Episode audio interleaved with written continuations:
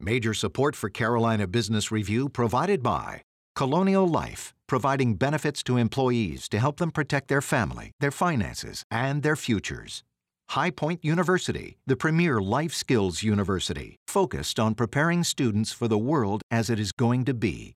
And Sonoco, a global manufacturer of consumer and industrial packaging products and provider of packaging services with more than 300 operations in 35 countries. For more than a year and a half now, hospitals, healthcare providers here in the region have been in triage mode, reacting to, of course, the public health crisis, COVID. I'm Chris William, and welcome again to the most widely watched and longest running program on Carolina business policy and public affairs seen over three decades across North and South Carolina. In a moment, we will talk to one of the large hospital CEOs, Carl Armato, President and Chief Executive Officer of Novant Health. And we start now. Gratefully acknowledging support by Martin Marietta, a leading provider of natural resource based building materials, providing the foundation upon which our communities improve and grow. Blue Cross Blue Shield of South Carolina, an independent licensee of the Blue Cross and Blue Shield Association. Visit us at southcarolinablues.com. The Duke Endowment, a private foundation enriching communities in the Carolinas through higher education, healthcare, rural churches, and children's services.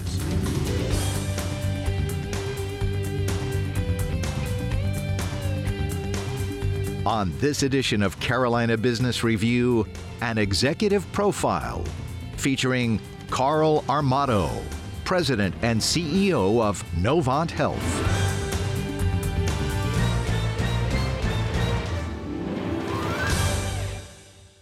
Well, it's not too early to say happy holidays. So, Carl, welcome and, and happy Thanksgiving. Thank you for joining us. I hope you're well. You look well.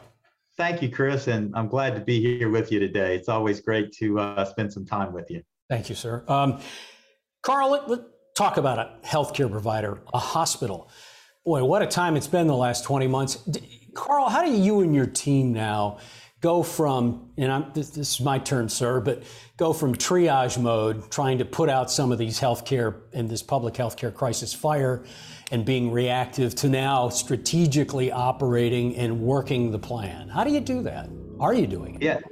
Well, Chris, you know, I, I think it's it started with Novant Health having a foundation uh, of really a culture that that's been flexible and investing in capability. So when I say capabilities, I mean like our digital capabilities, our predictive analytics. And so even though COVID was a surprise to a lot of, of organizations and all of us, at the same time, we're watching our predictive capabilities help us get into uh, zip codes that proactively and, and really ahead of the, the COVID curve so that we could get 600,000 masks and education to communities. We could go and predict where we thought we needed vaccines in underserved areas.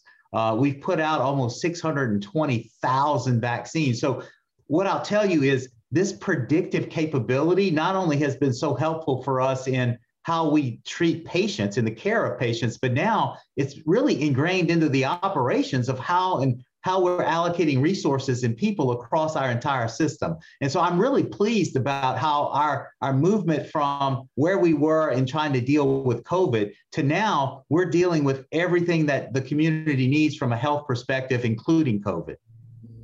You know, Carl, I, I was thinking uh, years ago, the legal action that led Novant to put in place this washing of hands that I know was hard at the beginning, but it seems prophetic now that the hospital that reacted pretty quickly to this idea of washing hands is, has now also been a first mover in what ended up being uh, vaccination as, as being a condition of employment.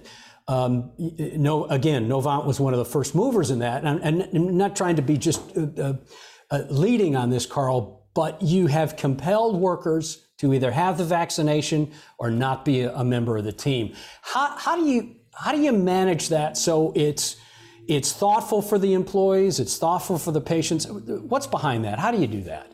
Well, well, Chris, I would tell you that the beginning for us is this this foundation and this culture of uh, inclusiveness. And what I mean by that is we have been holding open forums and web-based, uh, you know, conversations with team members across all markets uh, to really help understand and remove the misinformation about what what the vaccines do and what they're all about, uh, and really putting myself out there with physicians, with all of our experts, listening to team members, answering questions, and I, I'm proud to tell you that you know, 35,000 team members stepped up uh, and got vaccinated. I think we we had a, a, maybe a few hundred that decided they were going to, uh, you know, decide not to, to get the vaccine.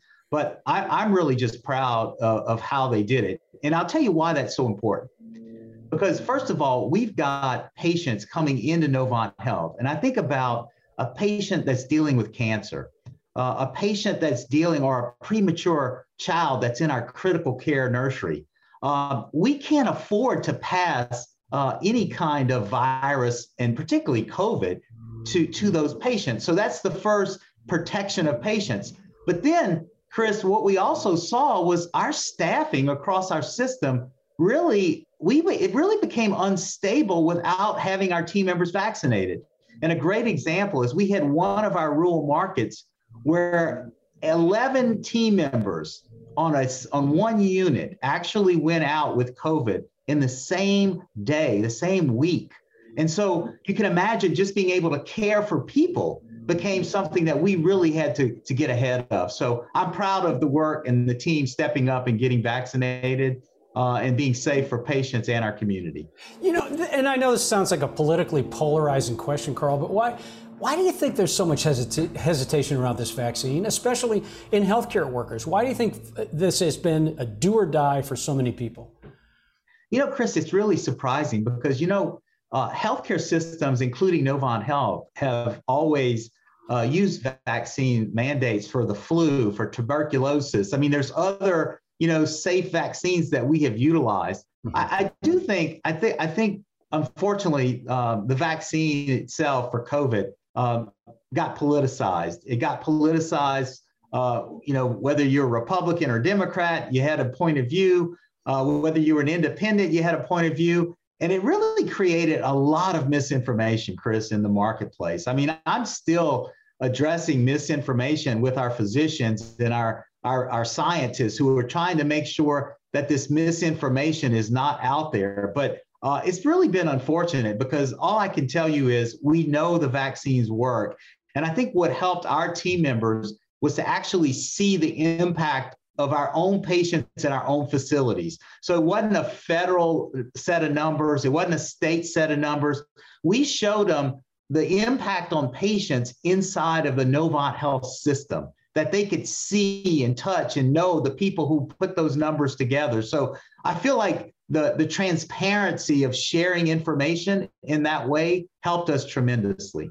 Do, do you think, you know, li- living as, as you and your team members have done, and I mean all 35,000 employees at Novant and the other hospitals as well, living in this uh, day in and day out, 24 7, 365 as you have, do you see that we are closer to a day soon where we're not talking about the vaccine or COVID 19, that it's now something that's that's back to normal of, of some sort?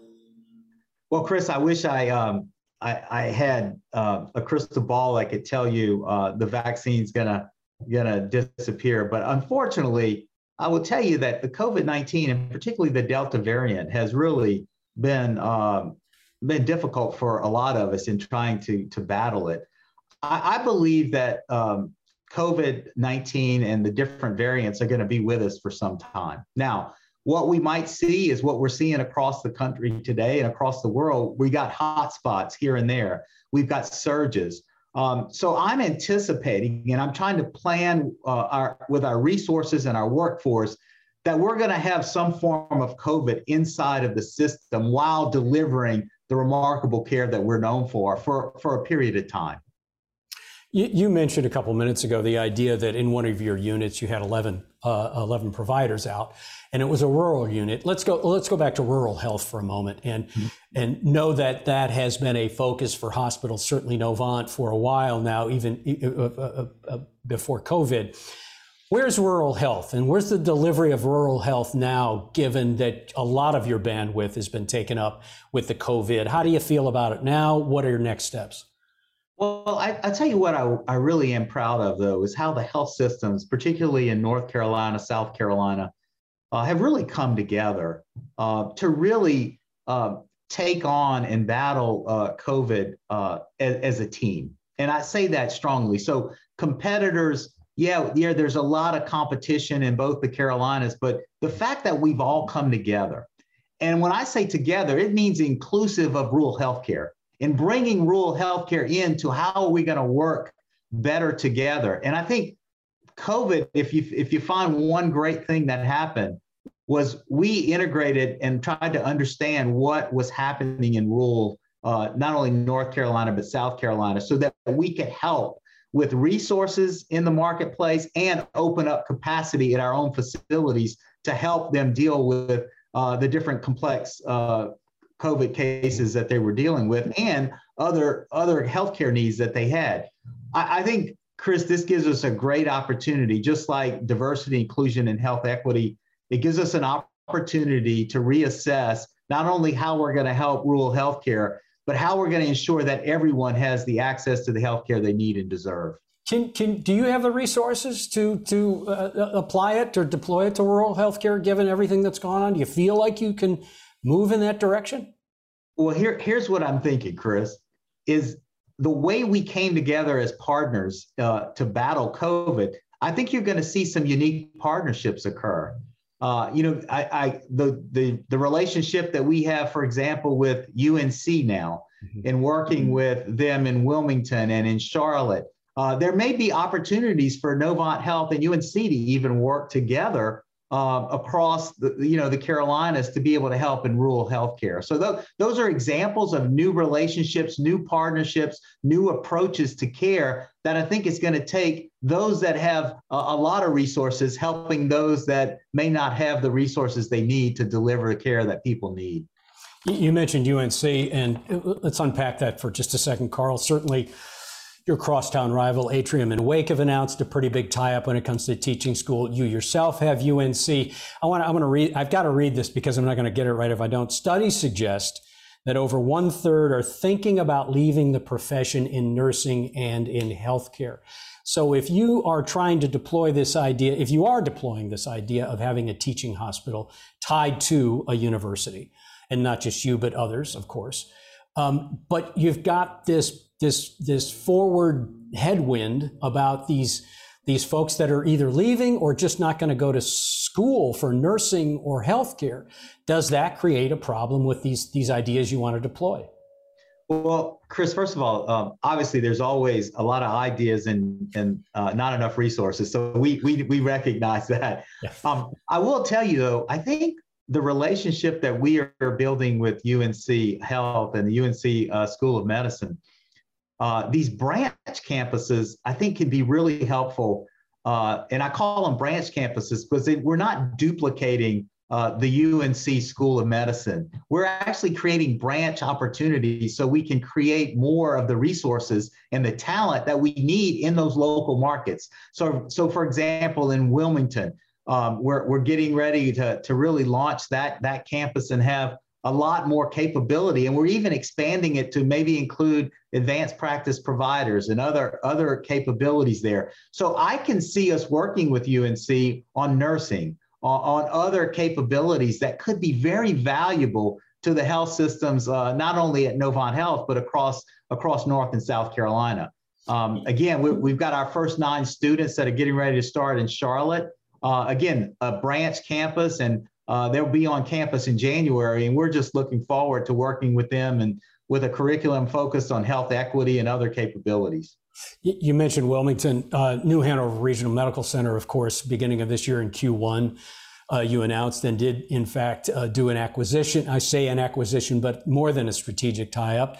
Um, close to $5 billion was not a small amount of money. So that I know you want to get that right, and, and history shows you probably will.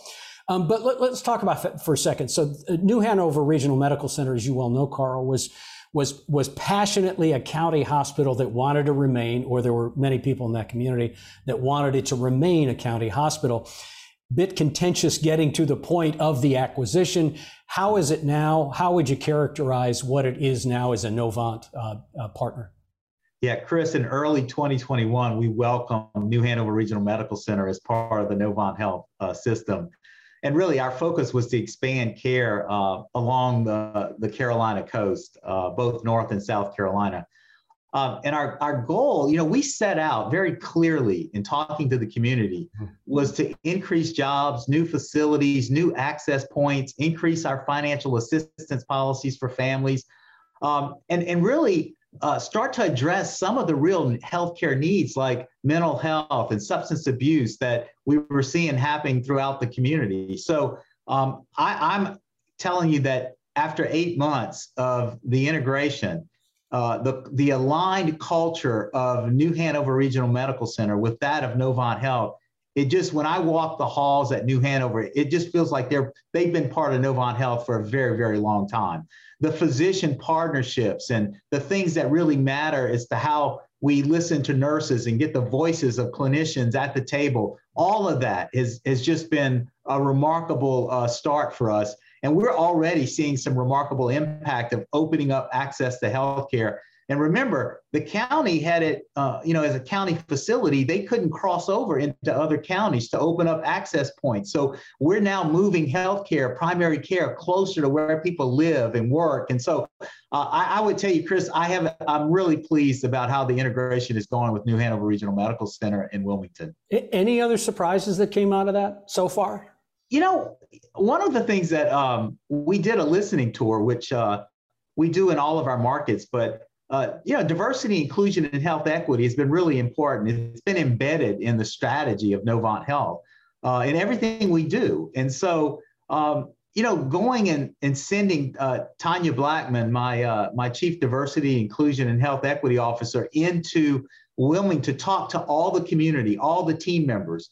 There were a few surprises of, of opportunity that we really need to address. And it goes back in time. There's a history that that we have to recognize, but it really is how do we ensure, how do we ensure that every zip code and every community has the health care and the access that they need and deserve? And and to me, those are going to be those aha moments that we've heard from now from the community and being able to open up those access points are going to be pretty exciting. And you may have heard Michael Jordan has agreed to put two new clinics uh, in Wilmington, in his hometown, and he contributed, you know, uh, another ten million dollars for us to do that. So, so those are the kind of examples of, aha, we heard you, and now we're going to respond to it. No, I, I, had not heard that, but thank you. I mean, to, to say that that's probably confirmation is an understatement.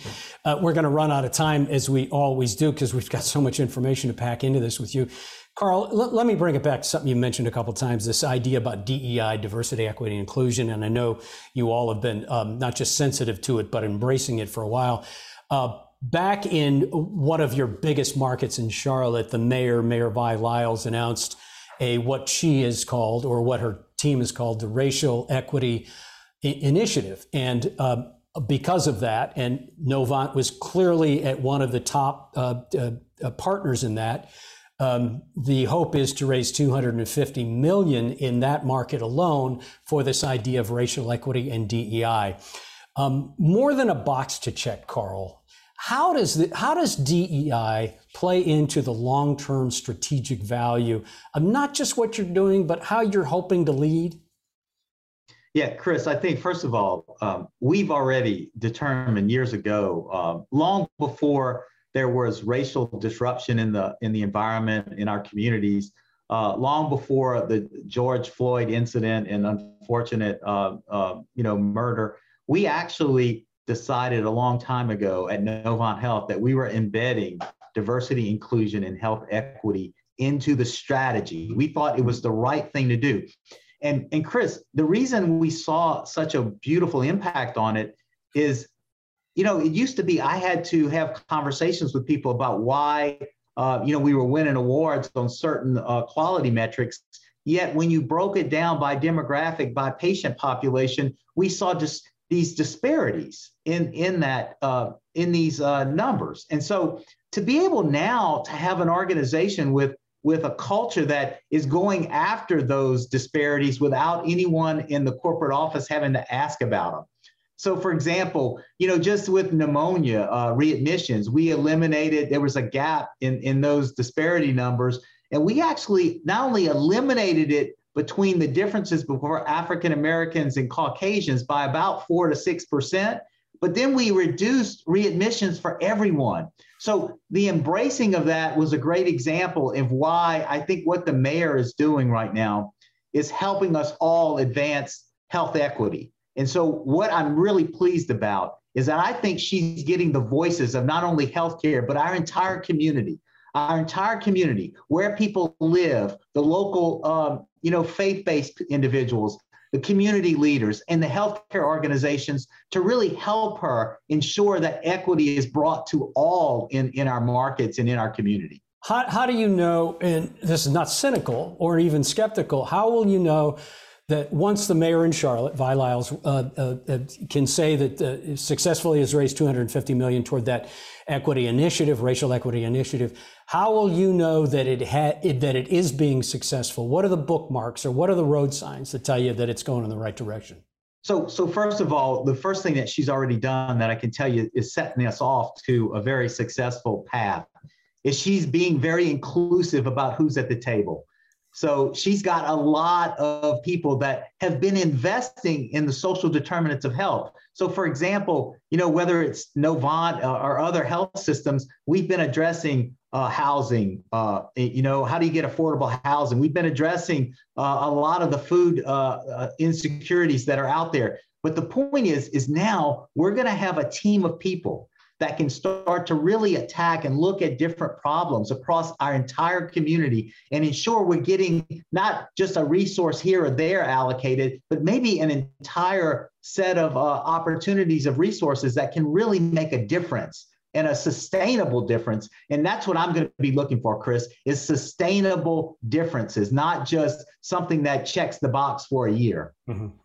Carl, we have about four minutes left or so, and I do want to unpack the idea around mental health. Um, I know you've been a, a been a, a, supporter of it. Secretary Mandy Cohen from North Carolina uh, Department of Health and Human Services has more than banged the table the last few months about this mental health in general and how it's even more critical now. How do you re, how do you allocate more dollars and more resources to the mental health of your 35,000 uh, team members, but also those patients? That are in the mental health units? Yeah, well, Chris, I'm going to start with our team members because I think you bring up a, a great point. Uh, first of all, our team members are uh, physically exhausted. They um, they're really uh, our focus on their resiliency. Uh, you know, we already had physician and nursing resiliency programs, administrative resiliency programs, but we've had to really launch a whole new approach to thriving together, and we really uh, are trying to collectively address even some of the mental health issues we're seeing with our own team members. I mean, think about those critical team members that have watched so much, uh, unfortunately, death with COVID in the in the intensive care units, the critical care units, the emergency rooms. And so I've actually started talking to. Uh, we have a general on our board, General James Amos, who is the 35th Commandant of the Marines. And I've actually been working with him on what the, the Marine Corps dealt with with PTSD and how do we bring some of that uh, of, of mental capacity in and resource into the healthcare environment. So what I'm going to tell you is for team members, we've got to we're we're putting resources. I think we put already this year about $250 million just in obviously the basics of salary increases, benefit increases, incentives but we're doing a lot more to address the, the thriving together in their mental uh, health and resiliency. And then, as far as mental health overall, it's going to take a partnership, it's going to take teamwork. Uh, we're investing a lot in it as a system, but that's why I think you're starting to see why scale and some of these uh, opportunities to come together with other systems, we can address it together, but it's going to take a team of people both public and private partners coming together to address more of the mental health needs across our communities. And I, I know you don't want to get out in front of your public policy team, but Carl, how do you, you know when you've got North and South Carolina now that that both have substantial budget surpluses from years prior, there's got to be some money in there for mental health. So how do you, how do you access it?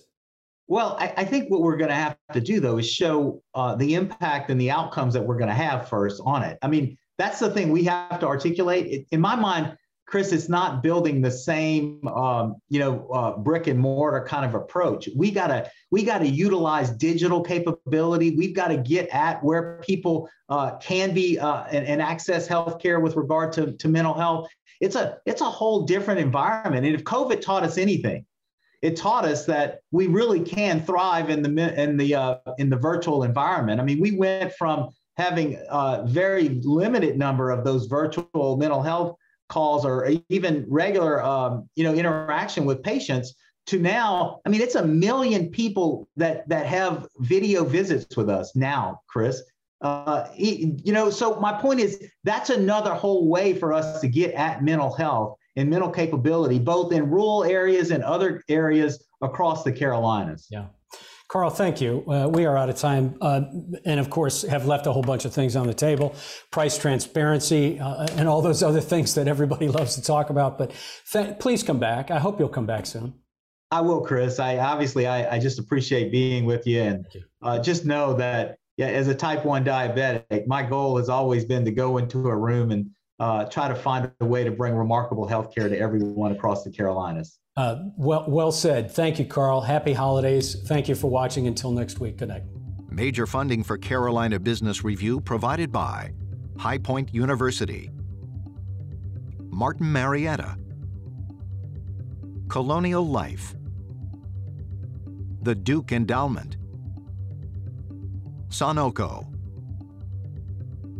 Blue Cross Blue Shield of South Carolina, and by viewers like you. Thank you.